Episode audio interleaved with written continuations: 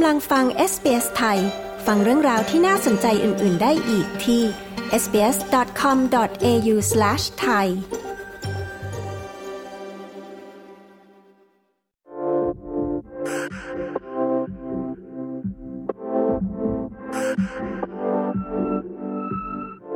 เราไปพูดคุยนะคะกับนักลงทุนคนไทย หรือ property investor ที่ซื้ออพาร์ตเมนต์ไว้ที่ย่านหรูกลางเมืองเมลเบิร์นออสเตรเลีย ดรนัชพันธ์วิญญาวงศ์หรือคุณนอตค่ะเล่าถึงการตัดสินใจซื้อตั้งแต่ตอนที่มาเรียนปริญญาเอกโดยที่ไม่ได้เป็น PR หรือ citizen เคล็ดลับการเจรจากับ agent และมองตลาดอสังหาริมทรัพย์ที่ออสเตรเลียค่ะ ดิฉันชลดากรมยินดี SBS ไทย รายงานค่ะ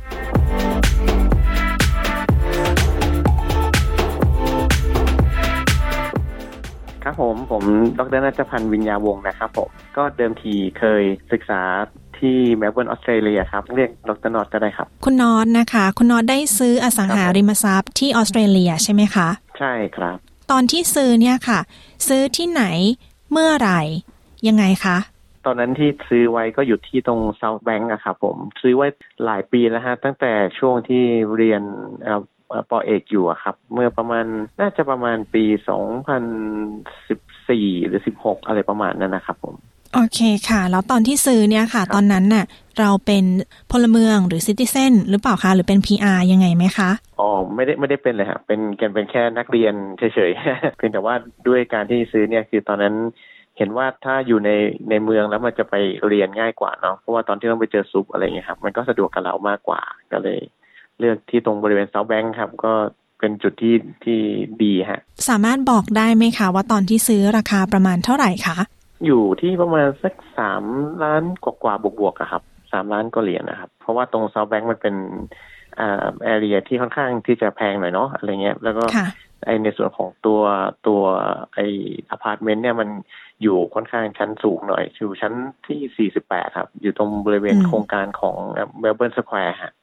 ใช่ อืม โอเคค่ะ ตอนนั้นทำไมถึงตัดสินใจซื้อไว้คะ เพราะว่าเราก็ไม่ได้เป็นคนที่ออสเตรเลียด้วยอะค่ะ คือส่วนส่วนหนึ่งแล้วเรามองไว้สองสองสองแบบฮะ จริงๆเดิมก่อนหน้าเนี้ย ก่อนหน้าเนี้ยผมเคยซื้ออพาร์ตเมนต์ใกล้ๆกันในในในในใกล้ๆกันนะครับ มันอยู่ตอนนั้นซื้อไม่ได้แพงมากนะประมาณประมาณล้านแปดอะไรเงี้ยฮะแล้วคราวเนี้ยด้วยด้วยที่ว่าพอตอนที่อยู่เดิมเนี่ยแล้วอยู่ดีๆครับแบบประมาณว่าเหมือนเหมือนพอช่วงนั้นเรากลับบ้านเนาะแล้วพอเรากลับมาอีกทีประมาณหกเดือนให้หลังเนี่ยมันมีตึกอีกตึกหนึงมันมันมาบล็อกวิวเลยอะไรเงี้ยนะแล้วเราก็รู้สึกว่าเฮ้ยไม่ได้ละมันวิวเราจากเดิมสวยๆเนาะตอนนั้นเคยเห็นที่ Albert Park แบบมองเห็น F1 ขับกันอะไรเงี้ยอืมแล้วเราก็มองว่าเอ้ยพอคราวเนี้ยมันรู้สึกว่ามันมันมีมันโดนบล็อกเราบล็อกวิวเราก็เลยรู้สึกว่าเฮ้ยทำยังไงดี แล้วเราก็เลยติดต่อการขายเนี่ยแล้วตอนนั้นอารมณ์เราก็ยังรู้สึกว่าเฮ้ยกลัวมากเพราะว่าหนึ่งคือจากห้องที่มันวิวสวยๆใช่ไหมฮะแล้วตอนนี้มันมันมันโดนบังวิวไป แล้วห้องเราก็ราคาแบบหนึ่งจุดแปดล้านเราก็กลัวว่าว่ามันมันคงราคาคงตกคงอะไรอย่างนี้แบบแน่ ๆ อะไรเงี้ยฮะแล้วแล้วก็ไม่แน่ใจว่าระยะเวลาที่เรา ขายเนี่ยมันจะได้นานหรือเปล่าไงแต่พอผมไปคุยกับเอเจนต์แบบประมาณไม่เกิน 2 อาทิตย์นะครับ คือห้องผมก็ขายออกแต่โอเค จาก 1.8 มันก็ขายได้มา 1.6 ล้านอะไรเงี้ยตอนนั้นผมก็เซอร์ไพรส์นะ เพราะว่าอะไร เพราะว่าด้วยสถานการณ์ห้องตอนนั้นแล้วแบบนั้นอะ แต่แต่ที่เมลเบิร์นเนี่ยยังสามารถที่จะขายอสังหาริมทรัพย์ราคาระดับนี้ได้โดยราคาไม่ได้ลดไปมาก ตอนแรกผมคิดว่าถ้าเป็นเมืองไทยเนี่ยเราคงโดนทุบแบบหัวแบะแล้วเพราะว่าเพราะว่ามันใช่ไหมฮะเพราะว่าคุณรีบขายแล้วห้องคุณก็แบบโดนบล็อกวิวไม่สวยแล้วอะไรเงี้ยแต่ด้วยตำแหน่ง location ของมัน มันก็ยังสามารถทำทำเงินได้ดีอยู่อะไรเงี้ยฮะผมก็เลยรู้สึกตอนนั้นก็เลยรู้สึกประทับใจว่าเฮ้ยเอ่อการลงทุนอสังหาริมทรัพย์ในเมลเบิร์นเนี่ยน่าจะเป็นส่วนหนึ่งที่น่าสนใจอยู่นะอะไรเงี้ยแล้วก็ประกอบกับพอเราขายได้ปุ๊บเราก็เลยแบบขี้เกียจแบบทำเรื่องเอาเงินเอาไอ้กลับมาเมืองไทยแล้วเราก็เลยว่าเอ้ยงั้นเราเราลองมองหา property ที่มันดูดีกว่านี้ไหมอะไรเงี้ยฮะก็แต่ว่าเราก็ยังชินเราเพราะว่าผมอยู่แถวเซาท์แบงค์อยู่แล้ว พอดีไปได้ buy off the project ของของไอ ไอเมลเบิร์นตรงนี้ฮะเมลเบิร์นสแควร์ก็ซื้อตอนนั้นก็ก็ถือว่าดีเลยฮะ มันเลยเริ่มต้นมาจากตรงนั้นฮะ ก็เลยทำให้เรารู้สึกว่าโอเคการการที่มีอสังหาริมทรัพย์อยู่ที่นั่น แล้วประกอบว่าผมเองก็อยู่ก็อยู่เองด้วยก็เลยอืมก็เลยไม่ได้ไม่ได้รู้สึกไม่ได้รู้สึกว่าความเสี่ยงมันมันเหมือนกับว่าเราไปซื้อที่เราไม่รู้จักอะไรอย่างเงี้ยฮะตอนนั้นเนี่ยที่ซื้อเนี่ยค่ะ ต้องรบกวนถามว่าซื้อเป็นเงินสดหรือว่าซื้อแบบเป็นเป็นเงินสดใช่ใช่ครับ แต่เพราะว่าตอนนั้นผมไปเรียนหนังสือเนี่ยมันก็เลยเป็นเพราะว่าเราเราค่อยๆ เอาเงินเก็บเงินมาเรื่อยๆอยู่แล้วอะไรเงี้ยครับเพราะตอนแรกก็ก็แพลนมานาน เพราะว่าตอนนั้นก่อนหน้านั้นน่ะต้องต้องขอย้อนย้อนไปทีนิดนึงคือ ก่อนที่เราจะมาเรียนตอนปอเอกเนี่ยผมต้องเรียนเขาเรียนเหมือนกับพื้นฐานภาษานะประมาณปีหนึ่งแล้วก็แล้วก็เรียนปอโทอีกประมาณปีครึ่งหรือสองปีเนี่ยถ้าจะไม่ผิดนะฮะก็คือระหว่างนั้นเราเราก็ตั้งใจว่าเอ้ยเราอยากจะซื้ออสังหาริมทรัพย์อยู่ที่เมลเบิร์นเราก็เลยแบบเริ่มเก็บเงินเริ่มสะสมอะไรมาเรื่อยๆ อยู่แล้วฮะก็ก็ตั้งใจไว้แล้วก็เลยสามารถซื้อได้อะไรเงี้ยจาก 1.8 ล้าน มาจนเป็น 3 ล้านเนี่ยค่ะทำไมถึงตัดสินใจที่จะใช้เงินเยอะขนาดนี้ในต่างประเทศอะคะครับก็ก็ส่วนหนึ่งมันเรามองเห็นเขาเรียกว่าสภาพคล่องแล้วกันฮะ มันเหมือนจริง ๆ แล้ว จริง ๆ แล้วคอนโดที่เมลเบิร์นก็ไม่ได้แปลกนะเพราะว่าคอนโดที่เมืองไทยผมก็ซื้อราคาประมาณนี้แหละเพียงแต่ว่าสภาพคล่องของเมืองไทยมันไม่มันต่างกับของที่เมลเบิร์นนะฮะประมาณว่าอย่างเมืองไทยเนี่ยส่วนใหญ่เนี่ยอย่างอย่างอย่างล่าสุดเนี่ยผมเพิ่งขายคอนโดไปที่อโศกเนี่ยราคาประมาณ 18 ล้านเนี่ยแต่ด้วยความที่พอเป็นเป็นกรุงเทพมันก็ยังพอได้ แต่ถ้าเกิดราคาเนี่ยเป็นไปอยู่แถวศูนย์นะอย่างอย่างบ้านผมอยู่ที่ลำปางเนี่ยหรือว่าแต่เชียงใหม่ก็คงจะลำบาก เรามาพูดถึงราคาสังหาริมทรัพย์ที่มันมันแมชกับเขาเรียกว่าเหมือนเหมือนกับเขาเรียกฐานะของประชากรนะครับ คือฐานะเงินเดือนของคนที่นั่นนะคนที่ซื้อต่อไปของผมตอนนั้นนะก็เป็นแค่นักเรียนจีนนะที่เขามาเรียนพอดีแล้วเขาก็ต้องการห้องพอดีอะไรเงี้ยมันมันมันเหมือนกับว่ามันมันแมชกับตัวฐานเงินเดือนฐานรายได้ของเขาแล้วกัน ผมก็เลยมองว่าในการที่เราลงทุนเรื่องอสังหาริมทรัพย์สักอย่างหนึ่งแต่เราต้องรู้จักก่อนนะฮะเราต้องรู้จักหมายถึงว่าเรารู้ว่าโอเค ที่ไหนมันดี ลักษณะแบบไหนที่มันดูขายง่ายอะไรเงี้ยแล้วลูกค้านะคนเราเราจะขายใครเราเออก็ต้องมองแบบนี้ไว้ก่อนเนี่ยจริง ๆ แล้วผมเคยไปดูบ้านอยู่หลายที่นะเพราะเดิมทีเนี่ยก่อนที่ผมจะมาซื้ออยู่ในเมืองเนี่ยผมอยู่ตรงแถวมาริบินองฮะแถวไฮพอยต์ช่วงนั้นเองเนี่ยเคยคิดเหมือนกันว่าเอ๊ะหรือว่าเราจะซื้อบ้านแบบ 1.8 ล้านแต่ที่นู่นน่ะสมัยนั้นผมจำไม่ได้แต่คงแบบที่ดินเปล่าไม่น่าถึง4ถึง5แสนนะแล้วเราก็สร้างบ้านเองหรืออะไรเอง whatever นะครับมันน่าจะดีกว่าหรือเปล่าเนี่ยแต่พอช่วงปีหลังๆที่ผมอยู่มันสมัยนั้นเนี่ยตอนนั้น ผมยังจำได้ว่าที่ผมเจอพี่ชลีใหม่ๆเนาะตอนนู้นเนี่ยยังแบบเมืองเมลเบิร์นยังได้โหวตเป็นอะไรนะเป็นแบบน่าอยู่ที่สุดอะไรนี่น่าเลยเงี้ยอันดับหนึ่งอะไรเงี้ยอะไรก็ดูดีแล้วพอคราวนี้ยมันก็เริ่มมีคนแปลกๆเข้ามาอยู่ส่วนนั้นไงสมัยก่อนผมยังจำได้นะ ผมยังมีอารมณ์ว่าผมสามารถนั่ง tram เพราะผมเรียนเรียนจาก VU ในเมืองนะตรงตรงไอ Flinders Street อะผมนั่ง tram สามทุ่มอะแล้วมันก็ไปถึงที่ตรง Maribyrnong ประมาณเกือบห้าทุ่มอะผมนอนบน tram แบบไม่รู้ตัวจนจนคนขับแทรมต้องมาปลุกอะ แต่ผมก็ปลอดภัยมาก คือตอนนั้นสมัยนั้นปลอดภัยมากๆอะไรเงี้ย แต่พอช่วงหลังพอเรากลับไปทีตอนที่เราตัดสินใจว่าเราจะไปซื้อซื้อบ้านหรือจะซื้อคอนโดในเมืองเนี่ยเราไปเห็นแล้วเอ้ยคนนั้นมันเริ่มแบบมันเริ่มมีคนที่แบบแปลกๆอะไรเงี้ยเราก็เลยรู้สึกเออไม่ไม่น่าอยู่อะไรเงี้ยฮะเราก็เลยมันถึงว่าเออถ้าอย่างนั้นเนี่ยทีแรกผมกะว่าจะแค่ซื้อเพื่อเก็งกำไรเนาะก็พอถ้าขายเสร็จก็ก็จะก็จะกลับบ้านแล้วอะไรเงี้ยแต่พอดีด้วยด้วยธุรกิจที่บ้านมันทำให้ผมต้องไปประชุม ทุกวันนี้เราก็ต้องไปประชุมที่ที่ซิดนีย์ที่เมลเบิร์นอะไรเงี้ยแบบ ปีหนึ่งประมาณครั้งหรือสองครั้ง เราก็รู้สึกว่าโอเคไม่เป็นไร งั้นเราก็ซื้อในเมืองเลยแล้วกันอะไรเงี้ยครับเผื่อเผื่อว่าจะขายตอนตอนแรกตอนแรกไม่ได้ซื้อเพื่อขาย แต่คิดว่าถ้าเกิดต้องขายมันก็จะขายง่ายอะไรอย่างนี้มากกว่า แต่พอพอเรามาเจอเหตุการณ์ที่บอกฮะว่าพอมาเจอตึกบล็อกตึกอะไร แล้วพอมันขายมันขายได้จริงครับพี่คือมันก็เลยเราก็เลยรู้สึกว่าเออมันแล้วมันขายเร็วด้วยแบบเรายังงงว่าแบบว่าเฮ้ยอาทิตย์เดียวเองเหรอเนี่ยเราคุยกับเอเจนต์แบบสมมตินะคุยวันศุกร์อะแล้ววันพฤหัสหน้าเขาเขาบอกให้อยู่ขายได้แล้วนะ มาเซ็นสัญญาด้วยกับไทยไปหรือยังอะไรเงี้ยเราบอกเออยังไม่ได้กลับอะไรแล้วเราก็ยังแบบเรายังงงแบบงงมึนๆแล้วเราตอนแรกผมคิดว่า โอ้โหถ้าได้เก้าแสนก็ก็คงเก่งแล้วล่ะเพราะว่าแบบมันโอเคโลเคชันดี แต่วิวมันไม่มีนะพี่ คือตอนนั้นผมก็ไม่ได้ซื้อห้องสูงนะ ห้องแบบอยู่ประมาณชั้นยี่สิบกว่าอะไรเงี้ยแต่แบบมันวิวมันสวยไงแต่แต่มันไม่มีวิวละเราก็เลยแบบเออ แต่สรุปราคาก็ก็จากหนึ่งจุดแปดก็เลยหนึ่งจุดหกอะไรเงี้ย คือ เราก็รู้สึกว่า เอ้ย มัน มันโอเคนะอะไรเงี้ยแต่คุณอาจจะต้องดูนะว่าทำเลตรงไหนมันจะมันจะขายต่อได้อะใช่ ค่ะทีนี้ถ้าให้พูดถึงโดยรวมนะคะ โดยตัวคุณนอตเนี่ยด้วยความที่เราก็ไม่ใช่คนออสเตรเลียเนี่ยค่ะ ต้องซื้อในราคาที่แพงกว่าคนออสเตรเลียไหมคะจริง ๆ แล้วราคาทุกอย่างเท่ากันหมดฮะเดิมทีเมื่อก่อนเนี่ยผมเคยเข้าใจผิดด้วยนะฮะว่าเป็นเป็น ต่างคนต่างชาติเนี่ยจะต้องซื้อแต่อสังหาริมทรัพย์มือสองเท่านั้นอะไรเงี้ยคุณไม่สามารถซื้อมือหนึ่งได้นู่นนี่นั่นอะไรเงี้ยเราก็แบบฟังๆเฉยๆแต่พอเราไปศึกษาเองเราก็เอาจริง ๆ ก็มันก็ซื้อได้นะอะไรเงี้ยอ่าแม้แต่ตัวตัวอพาร์ตเมนต์เองอะไรเงี้ยครับก็เพียงแต่ว่ามันจะมี trick อยู่นิดนึงคือในการซื้อเนี่ยฮะมันจะมี trick อยู่หนึ่งว่าถ้าเราไปซื้อโครงโครงการไหนเนี่ยถ้าเราซื้อตอน off off plan นะก็คือซื้อตอนที่เขายังไม่เสร็จนะตึกยังไม่เสร็จเนี่ยเราก็สามารถที่จะขอพวก ของแถม option เสริมอะไรแปลกๆ ใหม่ ๆ ได้อะไรอย่างเงี้ยนะฮะอันนี้อันนี้นี่ข้อแรก และข้อสองถ้าจะให้ดีซื้อกับคนที่เป็นคนจีนดีกว่าคือเขาเรียกเซลล์ครับเซลล์คนจีนจะดีกว่าเพราะว่าการดูแลของเขาอย่างเอาเป็น Asian แล้วกัน Asian ดีกว่าเพราะอะไรเพราะการดูแลของผมคนแรกเนี่ยจะเป็นคนเกาหลี เขาก็ดูแลเราจนจนวินาทีสุดท้ายอะจนแบบว่าทุกวันนี้ก่อนผมขายขายคอนโดเก่าใช่ไหมฮะเขาก็ยังแนะนำเพื่อนที่เป็นคนจีนที่ว่าเป็นฝ่ายฝ่ายขายให้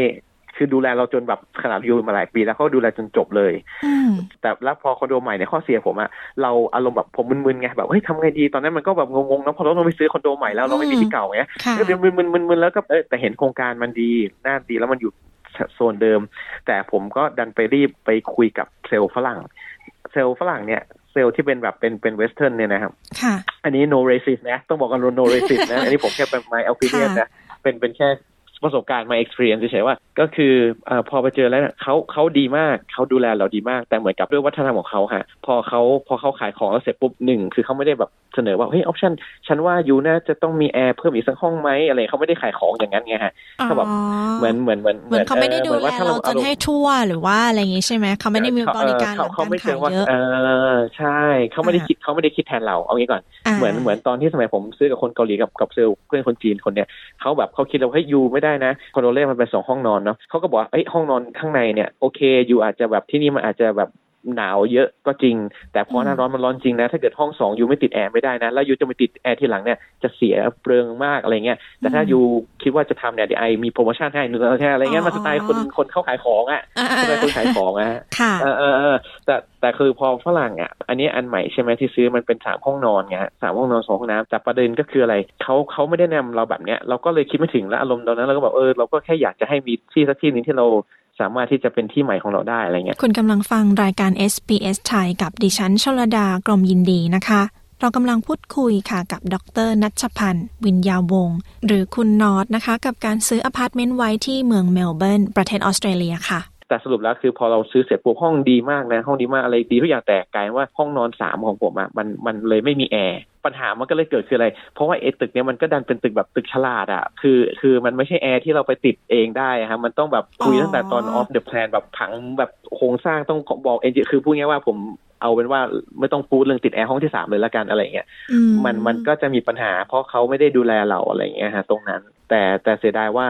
พอดีระหว่างช่วงนั้นเองเนี่ยผมก็ติดต่อกับเซลล์ อันนี้หมายถึงว่าตึกใหม่นะฮะ ก็คือคุยกับเซลล์อีกคนนึง เพราะว่าเราเรามาปรึกษาเหมือนเขาโยนเรื่องละเขาแบบพอเขาขายเสร็จเขาไม่ใส่ใจละเขาก็บอกเออถ้า you อยากจะคุยอะไรคุยกับคนนี้นะอะไรเงี้ยเนื้อไหมสไตล์แบบสไตล์ Western อะมันก็เราเราไม่ว่ากันนะ เอาไว้ขอขอไม่ไม่พูดอย่างนี้ดีกว่า ขอว่าเป็นสไตล์เซลล์คนนั้นแล้วกันอะคนนั้นเขาเป็นแบบนั้น แต่แต่พอ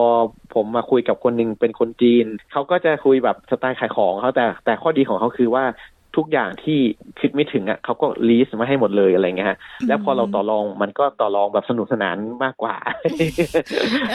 เพราะฉะนั้นเนี่ยเอ่อคำแนะนำข้อสองเลยเรื่องการจะซื้อคอนโดเนี่ย หรืออะไรก็ตาม property นะควรจะซื้อกับคนเอเชียน เพราะว่ามันจะมีเทคนิคการขายแล้วก็การคุยเรื่องโปรโมชั่นได้เยอะกว่า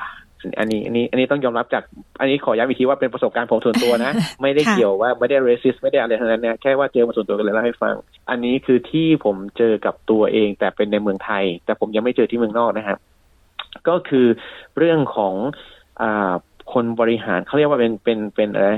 เป็นเป็นนิติอะครับ ฝ่ายบริหารนิติเนี่ยนิติของอาคารเนี่ย เราควรจะต้องระวังถ้าเราไปซื้อคอนโด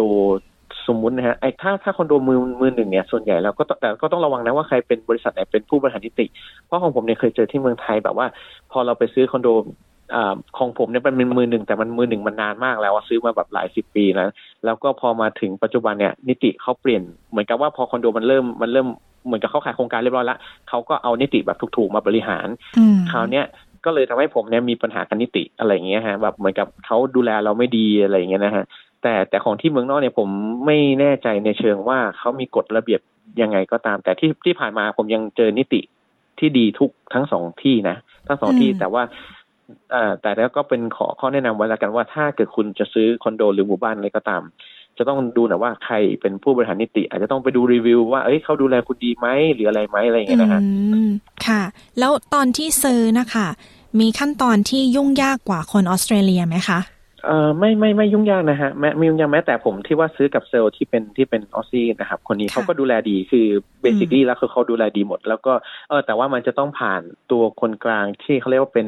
เป็นเหมือนเหมือน law firm ครับผมผมจำไอ้ชื่อจริง ๆ ไม่ได้ว่ามันแต่ว่า แต่ว่ามันเป็นเหมือน law firm นั่นแหละฮะที่ว่าต้องมีต้องมีเนี่ยเพื่อเขาจะต้องเป็นคนกลางในการที่ดูแลเราด้วย ว่าเหมือนกับประมาณว่าถ้าเราจ่ายเงินไปแล้วเนี่ยทางโครงการจะไม่เอาเงินเราหนีไปไหน แล้วก็ไม่ยอมสร้าง เพราะตอนนั้นเราผมซื้อ off plan เนาะแต่แต่ผมว่าดีนะโดยส่วนตัวมันเหมือนจะยุ่งยากหน่อยนะฮะเพราะว่าเราไม่ได้คุยกับแค่กับแค่บริษัทเนาะแต่เราต้องไปวิ่งไปหาตัวของฝ่ายกฎหมายด้านเนี้ยแต่ข้อดีของเขาคือด้วยความปลอดภัยไงคือเขาก็จะดูแลเรา แต่เท่าที่ผมเข้าใจเนี่ยรู้สึกว่าเดี๋ยวนี้ทางเมลเบิร์นมันเป็นกฎแล้วนะว่าถ้าคุณจะทำโครงการอะไรขึ้นมาก็ตามเนี่ยจะต้องมีบริษัท law firm ที่เป็นคนกลางดูให้เสมออะไรเงี้ยฮะเพราะฉะนั้นส่วนใหญ่ผมก็จะดีลผ่านผ่าน law firm โดยตรงเลยแล้ว แม้แต่ ค่าเงินโอนเขาเรียก deposit ต่างๆ เนี่ยก็จะเป็น law firm ดูให้ฮะแล้วได้เสียค่าธรรมเนียมอื่นๆไหมคะ อย่างเช่น ปกติเนี่ยจะต้องเสีย stamp duty อะไรเงี้ยค่ะ เราเสียอ่าเสียเหมือนคนออสเตรเลียไหมคะ หรือว่าเสียในราคาที่แพงกว่าไหมคะถ้าถ้าพวก stamp duty ทั่วไปเสียปกติฮะเหมือนเหมือนเหมือนการซื้อขายบ้านทั่วไปครับผมผมเพราะผมไม่แน่ใจว่าถ้าเป็น citizen เนี่ยเขาจะมีอะไร หรือเปล่า อาจจะอาจจะไม่แน่นะ อาจจะถูกกว่าหรือหรือมีสูตรที่สามารถหักลดหย่อนได้หรือเปล่า แต่ว่าเท่าที่ผมเสียทั้งสองที่มาก็ก็ทั่วไปครับการคำนวณเขาก็พอๆกับบ้านเราอะฮะเหมือนเหมือนอารมณ์ผมจำตัวเลขไม่ได้ชัดเจนแต่ก็หลักแบบห้าเปอร์เซ็นเจ็ดเปอร์เซ็นอะไรประมาณอย่างนั้นนะฮะตอนนั้นเนี่ยค่ะ เราเสียภาษีในฐานะคนต่างชาติ หรือว่าเราเสียภาษีมากกว่าคนออสเตรเลียหรือเปล่าคะ ถ้าถ้าเรื่องของการเสียภาษีนี่คือในฐานะต่างชาติเลยฮะ ก็จะก็จะแพงกว่าแพงกว่าคนที่นั่นอยู่แล้วใช่ก็ก็ก็จะโดนอยู่แล้วครับจริง ๆ แล้วนี่รู้สึกว่าเขาจะมีเหมือนกับว่าถ้าเกิดเราเป็นแบบไม่ต้องเป็นซิติเซนก็ได้ฮะแต่ว่าเป็นเหมือนเหมือนเหมือนพีอาร์เป็นอะไรแบบระดับต้นๆเนี่ยเขาก็จะมีข้อยืดหยุ่นให้อยู่นะฮะอันนี้ต้องไปศึกษาเพิ่มเติมนะ แล้วณตอนนี้เนี่ยค่ะ ปล่อยห้องให้เช่าไหมคะ หรือว่าคือเก็บไว้อยู่เอง อันนี้อันนี้เก็บไว้อยู่เองครับโอเคไม่ไม่ได้ปล่อยเช่าครับ สุดท้ายแล้วนะคะ สมมติว่าคุณน็อตเนี่ยต้องขายกังวลในเรื่องภาษีที่เขาเรียกว่า capital gains ไหมคะในส่วน capital gain เนี่ยมันแน่นอนมันโดนแน่นอนอะไรเงี้ยคือในฐานะที่เราเราเราเราไม่มีทางเลี่ยงมันไม่ได้แน่นอน ในเชิงข้อดีเอางี้ผมขอพูดเป็นเป็นเป็นด้านนี้แล้วกันค่ะ ข้อดีในการที่เราซื้อ property ที่อยู่ในเมืองที่ดี อยู่ในโลเคชันที่ดีเนี่ยราคามันก็จะไปอยู่ในจุดที่ ไม่น่าจะขาดทุนนะ เอางี้ก่อนแล้วกันนะขนาดว่ากรณีของผมเนี่ยมันคริติคอลมากถ้าคนเอ้ผมพูดเนี่ยอาจจะชิวๆนะผมพูดอาจจะชิวแต่ในจุดนั้นเนี่ยมัน critical มากๆเพราะมันมันมันอยู่ดีๆ ห้องมันเหมือนเสร็จขึ้นมาแล้วมันดูแบบแล้วมันเอาพูดง่ายนะฮะพวกผมอะสามารถจะกระโดดไปหาหลังตึกเขาได้เลยนะ มันแบบใกล้กันมากคือจริง ๆ ไอ้วิวสวยๆที่แบบผมสมัยก่อนนะ ผมเคยโม้โม้กับเพื่อนถ่ายรูปเห็น F1 วิ่งวิ่งกันอยู่ตรง Albert Park เลยนะ มันกลายเป็นหลังหลังตึกแบบ ไม่ไม่ใช่แม้แต่หลังห้องที่แบบผมจะสามารถ say hi กับใครได้นะมันเป็นหลังตึกจริง ๆ เลยแบบเป็นปูนเลยฮะเออแล้วมันใกล้กันมากแบบเอื้อมถึงอะเอาเอาไปว่าถ้าเอื้อมแบบเอื้อมจริงๆอะเอื้อมไม่เกินกลัวตกตึกอะก็ถึงแน่นอนถึงอีกฝั่งมันมัน critical มาก แต่ขนาดนั้นเองเนี่ย ผมผมเข้าใจว่าในตอนนั้นเอง demand ของการต้องการที่พักณณวันนั้นนะมันหลายปีแล้วนะ อันนี้ก่อนโควิดนะฮะก่อนโควิดมันยังค่อนข้างสูง ค่อนข้างสูง ผมก็ยังเชื่อว่าเอ่ออนาคตเนี่ยถ้าเราถ้าเราเลือก location ที่ดี แล้วก็ เมลเบิร์นยังไงก็ดีแน่นอนอะแต่ว่า location นะต้องดูหน่อยว่าถ้าเป็น location ที่ดีแล้วโอกาสที่ราคามันจะขึ้นขึ้นไปกว่าแคปิตอลเกนเนี่ยมันมันก็ไม่น่าจะไม่น่าจะกังวลขนาดนั้นครับ คือหมายถึงว่ายังไงก็คือเราก็คงต้องเสียแหละ แต่ด้วยความที่ถ้าเราเลือกทำเลที่ดี แล้วเนี่ยเราก็ไม่น่าจะต้องกังวลว่ามันจะมากินในเงินที่เราควรจะได้เยอะนี้ใช่ไหมคะ ใช่ฮะใช่ฮะใช่ครับแล้วด้วยความที่คุณนอนเนี่ยค่ะ เป็นคนที่ซื้ออสังหาริมทรัพย์จากจากต่างประเทศเนาะเพราะว่าเราก็ปกติแล้วใช้ชีวิตส่วนมากอยู่ที่ประเทศไทยใช่ไหมคะครับใช่ครับ มองอนาคตของตลาดอสังหาริมทรัพย์ที่ออสเตรเลียยังไงบ้างคะคือจริง ๆ เนี่ยต้องต้องยอมรับก่อนว่าช่วงช่วงก่อนมันเป็นเหมือนเหมือนเหมือนมันบูมมากนะมันเหมือน bubble แอบเหมือน bubble เล็กๆนะเพราะว่าใครก็อยากจะเข้ามาสร้างอะไรเงี้ยในในส่วนที่เราดูเองอะ ตัวตัวเมืองแน่นอนมันเป็นโจทย์อันดับหนึ่งก่อนว่าเอ้ยเมืองเนี้ยมันมันจะเป็นยังไงในอนาคต ซึ่งเมลเบิร์นไม่น่ามีปัญหาตรงจุดนั้น uh-huh. แต่แต่โลเคชันหรือฟังก์ชันของตัวอาคารเนี่ย อันเนี้ยอาจจะต้องลองมาคิดดูสมมุติอย่างเช่นถ้าเป็นนักศึกษา โอเค คุณอาจจะต้องการตึกที่อยู่ใกล้ๆกับมหาวิทยาลัยของคุณ หรืออยู่ในเมืองหน่อยหรืออะไรก็ตามทีนะฮะแต่ว่าถ้าเกิดว่าเป็นแบบอยู่ออกมาด้านนอก อันเนี้ย อันนี้จะเริ่มต้องพิจารณาให้มากขึ้น เพราะผมมองอย่างนี้ฮะว่าเดี๋ยวนี้อะไรมันเปลี่ยนไปค่อนข้างเยอะเนาะจากเดิมที่คนจะต้องไปจากที่หนึ่งเพื่อไปที่หนึ่งเนี่ยมันก็เริ่มน้อยลงเพราะมันเรื่องโควิดเรื่องอะไรแล้วคนก็เริ่มก็เริ่มที่จะอัดแอปทุกอย่างบนมือถือบนดิจิตอลบนอะไรมากขึ้น แล้วสิ่งหนึ่งที่เราจะต้องมองอะความต้องการส่วนใหญ่ของของตลาดอสังหาริมทรัพย์ประเภทอพาร์ตเมนต์หรือที่พักที่อยู่เนี่ยฮะนอกจากเรื่องของงานแล้วเนี่ยสมัยก่อนเนี่ยเมลเบิร์นหรือออสเตรเลียเนี่ยเขาใช้เรื่องของการศึกษามาเป็นมาเป็นตัวดูดคนเข้ามาถูกไหมฮะใช่ค่ะ แนวทางของลักษณะการศึกษาหรือการเนี่ยมันก็เริ่มเปลี่ยนไปละ เหมือนบางทีมันเริ่มมีการ collab อย่างเช่น ใช่เราเรียนออนไลน์ได้ใช่ ใช่ใช่อะไรหลายอย่างที่มันทำอยู่กับเราต่างที่แล้วเราก็ได้รับปริญญาบัตรมาได้เลยอะไรเงี้ยอันนี้อันนี้อันนี้ควรจะต้องเป็นว่าเราก็ต้องมามองดูว่าเอ่อแนวโน้มของอสังหาริมทรัพย์เนี่ยผมก็ยังผมยังมองนะฮะว่า พอคนมันเคลื่อนที่น้อยลง เพราะลักษณะของการลงทุนต่างๆ มันก็เริ่มไม่ค่อยชัดเจนณเวลานี้นะฮะก็ก็น่าเป็นห่วงเหมือนกันในเรื่องของในเรื่องของว่าถ้าเกิดใครอยากจะลงทุนนะบอกว่าเอ้ยฉันคิดว่าโอเค ตอนนี้มีฉันพร้อมอยากจะทำอะไรสักอย่างหนึ่ง แต่ว่าแต่ว่าในเมลเบิร์นเนี่ยมันจะมีอันนี้นิดนึงที่ว่าเราสามารถลงทุนแล้วก็ให้เขาปล่อยเช่าได้อะไรเงี้ยอันนี้แต่นี้ก็ความเสี่ยงอีกแล้วว่าอยากได้ลูกค้าแบบไหน อันนี้ก็ต้องมาอยู่ว่าสรุปว่าถ้าเกิดคุณจะตั้งใจว่าจะซื้อเพื่อปล่อยเช่า คุณก็ต้องดูอีกแล้วว่า location แบบไหน แล้วคุณอยากได้ลูกค้าแบบไหนถูกไหมฮะคือถ้าอย่างที่บอกว่าต้องอยู่ต้องอยู่ที่คุณเองว่าคุณดีไซน์ตัวเองหรืออนาคตจะเป็นไงก็ก็คิดไว้ก่อนแล้วมันก็จะลามไปถึงว่าสุดท้าย คุณอยากจะถ้าจะปล่อยเช่า คุณจะปล่อยเช่าให้กับลูกค้าประเภทไหนถูกไหมหรือถ้าจะอยู่เองคุณจะอยู่รายล้อมกับสภาพแวดล้อมแบบไหนอะไรเงี้ยฮะต้องต้องคิดนิดนึงค่ะ แล้วสุดท้ายแล้วนะคะ ในอนาคตเนี่ย คุณนอตจะซื้อเพิ่มไหมคะ หรือว่ามีแพลนที่จะซื้อที่เมืองอื่นอะไรยังไงไหมคะคงจริง ๆ คงไม่ยังไม่ค่อยได้คิดว่าจะซื้อเพิ่ม เพราะว่าเพราะว่าที่นี้ก็ยังรู้สึกว่า รักเขาอยู่อะไรเงี้ย ผมผมไม่จริงๆผมไม่ใช่เป็นเป็นคนแนวแบบซื้อซื้อของขายของอะไรเงี้ยคือเราซื้อไว้ใช้เนาะเพราะว่าผมต้องไปประชุมอะไรเงี้ย ถ้าเกิดเรายอมซื้อที่มันแพงอะครับ มันไม่ใช่ว่าเรามีเงินนะ แต่แต่ว่าถ้าเรายอมซื้อที่มันแพงอะมันจะอยู่กับเราไปได้อีกนาน เพราะว่าที่พวกนั้นเนี่ยมันจะรวมถึงที่บอกมันจะรวมไปถึงพวกนิติใช่ไหมฝ่ายกลุ่มบริหารต่างๆ นานาตลอดจนฟังก์ชันของโครงการ เพราะว่าอย่างอย่างของผมเองเนี่ยที่ผมเลือกเลือกตัวนี้นอกจากว่ามันอยู่ในเลทำเลที่ดีเนี่ย ไอ้ข้างบนตึกเขาเป็นคอนโด และข้างล่างเขาก็เป็นพวกห้างมีของขายข้างล่างมันสะดวกทุกอย่าง เนี่ยเราก็เลยต้องเลือกนะว่าเออถ้าเกิดว่าเราอยากจะซื้ออนาคตแบบเนี้ยเราก็ต้องยอมที่มันมันมีราคาหน่อย ถึงแม้ว่าคุณอาจจะต้องยอมจ่ายแพงหน่อยหรือ ถ้าใครผ่อนได้แทนที่บอกโอ้ยต้องผ่อนถูกต้องผ่อนแพงหรอแต่สุดท้ายแล้วเนี่ยไอ้พวกเนี้ยเวลาเรามองมันเราอยู่กับเขาไปอีก สิบปียี่สิบปีแน่นอนอะ ถ้าไม่ไม่ได้เกิดอุบิเหตุอะไรอย่างเงี้ยก็ก็มันก็จะคุ้มนะฮะ คุ้มกระจาย แล้วพอมันเป็นเมลเบิร์นปุ๊บมันเป็นเมืองที่มันมีดีมานอยู่แล้ว โอกาสที่มันจะได้ได้คนมาซื้อต่ออนาคตมันก็จะมีง่ายอยู่แล้วอะไรเงี้ยผมรู้สึกอันนี้ส่วนตัวนะครับ ส่วนตัว อืม โอเคค่ะอ่า วันนี้ได้ข้อมูลครบมากเลย แล้วก็ได้ความคิดเห็นที่น่าจะมีประโยชน์กับคนที่อาจจะกำลังมองที่จะลงทุนในตลาดอสังหาริมทรัพย์ในออสเตรเลียนะคะ ขอบคุณคุณนอตนัชพันธ์วิญญาวงมากค่ะ ขอบคุณมากครับพี่เชอรี่ครับ มีโอกาสได้พูดคุยกันเหมือนนะครับ ได้ค่ะ สวัสดีค่ะ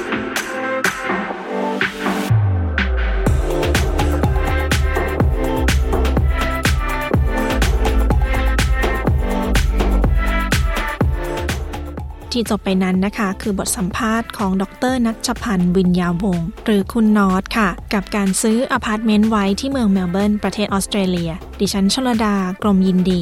SBS ไทย รายงานค่ะ